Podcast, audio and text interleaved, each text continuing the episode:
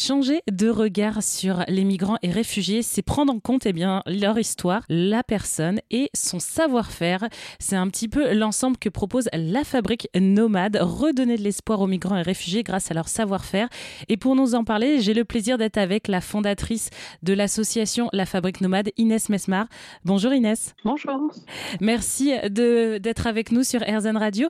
Alors tout simplement, comment a démarré eh bien, la jeunesse de ce projet, je dois dire, assez extraordinaire eh bien, le, démarrage de la fabrique nomade, c'est d'abord une histoire personnelle. Je découvre que ma mère avait un métier. Elle était brodeuse jusqu'à la découverte de ses broderies. Et c'est vraiment que là, euh, c'est vraiment le point de départ de la fabrique nomade. Puisqu'en découvrant finalement son, pays que j'ai complètement ignoré, eh bien, euh, ça m'a, j'ai eu un vrai sentiment de, de gâchis, à la fois de son savoir-faire qui n'a pas pu être valorisé ni exploité, et puis aussi de la place qu'elle n'a pas trouvée. Quand je fais cette découverte, on est en 2015, en plein pic de la crise migratoire, et, euh, et en fait, je pars enquêter dans les centres d'hébergement, dans les associations qui donnent des cours de français à la rencontre de ces personnes et essayer de, comprendre quelle était la situation aujourd'hui. Est-ce qu'on valorise les compétences de ces personnes? Est-ce que je mène m'amène à la conclusion que ce sont des personnes qui sont très vite orientées vers des secteurs en tension comme le ménage, la sécurité, le BTP ou la restauration et euh, qu'on va pas prendre en compte leurs compétences ni leur expérience ni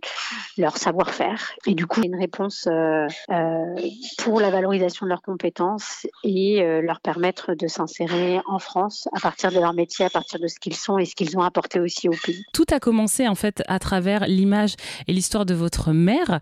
Alors comment on démarre une telle association? Comment on arrive à se faire euh, soutenir? Je pense qu'il n'y avait rien avant en fait, euh, avant, avant la fabrique nomade. Euh, bah D'abord, on, on, démarre d'une page blanche. Il n'y avait pas de soutien. J'avais juste cette intime conviction qui était possible, euh, enfin en tout cas qu'il fallait porter un nouveau regard et qu'ils perdent tout, y compris ce qu'ils sont.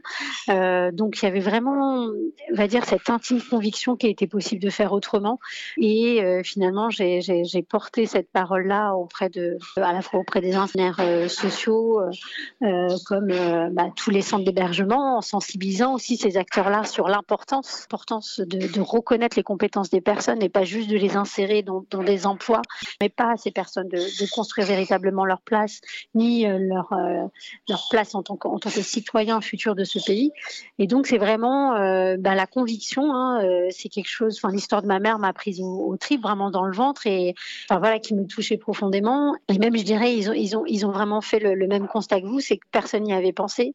Ça a paru comme, comme une évidence, finalement, auprès de beaucoup de personnes, et y compris auprès des, des, des acteurs du secteur de l'artisanat d'art. Je dirais qu'il y a eu une, une adhésion du secteur parce qu'il y a un ADN commun parmi tous les artisans. Ce savoir-faire, c'est un langage universel. Hein.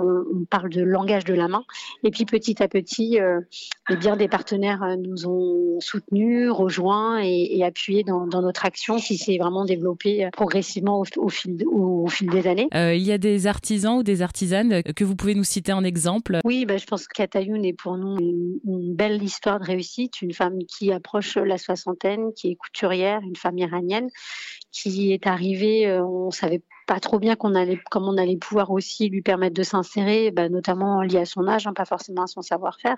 Et puis, euh, elle a tout donné pendant les, les, neuf mois de formation. Elle s'est accrochée, elle a vraiment donné toute l'énergie qu'elle pouvait avoir, euh, toute cette force qu'elle a mis. Et eh bien, elle a été récompensée puisqu'aujourd'hui, elle, elle travaille, elle en CDI au sein de la maison Dior. Et donc, c'est une très très belle réussite pour nous, pour elle surtout, mais même pour nous. Et puis, on a d'autres d'autres artisans comme Ablaïmar qui est aujourd'hui couturier chez Kenzo. C'est ça c'est incroyable une fois qu'on a révélé les savoir-faire et que les personnes aussi ont pris confiance en elles en se disant bah oui en fait je peux croire en, en mes compétences j'ai peut-être une chance j'ai peut-être une place et leur amener euh, suffisamment de, de, confiance pour qu'ils puissent croire en eux en, dans leur futur. Merci pour ce que vous faites. Toutes les informations euh, sur la fabrique nomade sur notre site internet erzen.fr merci Inès Mesmar. Merci à vous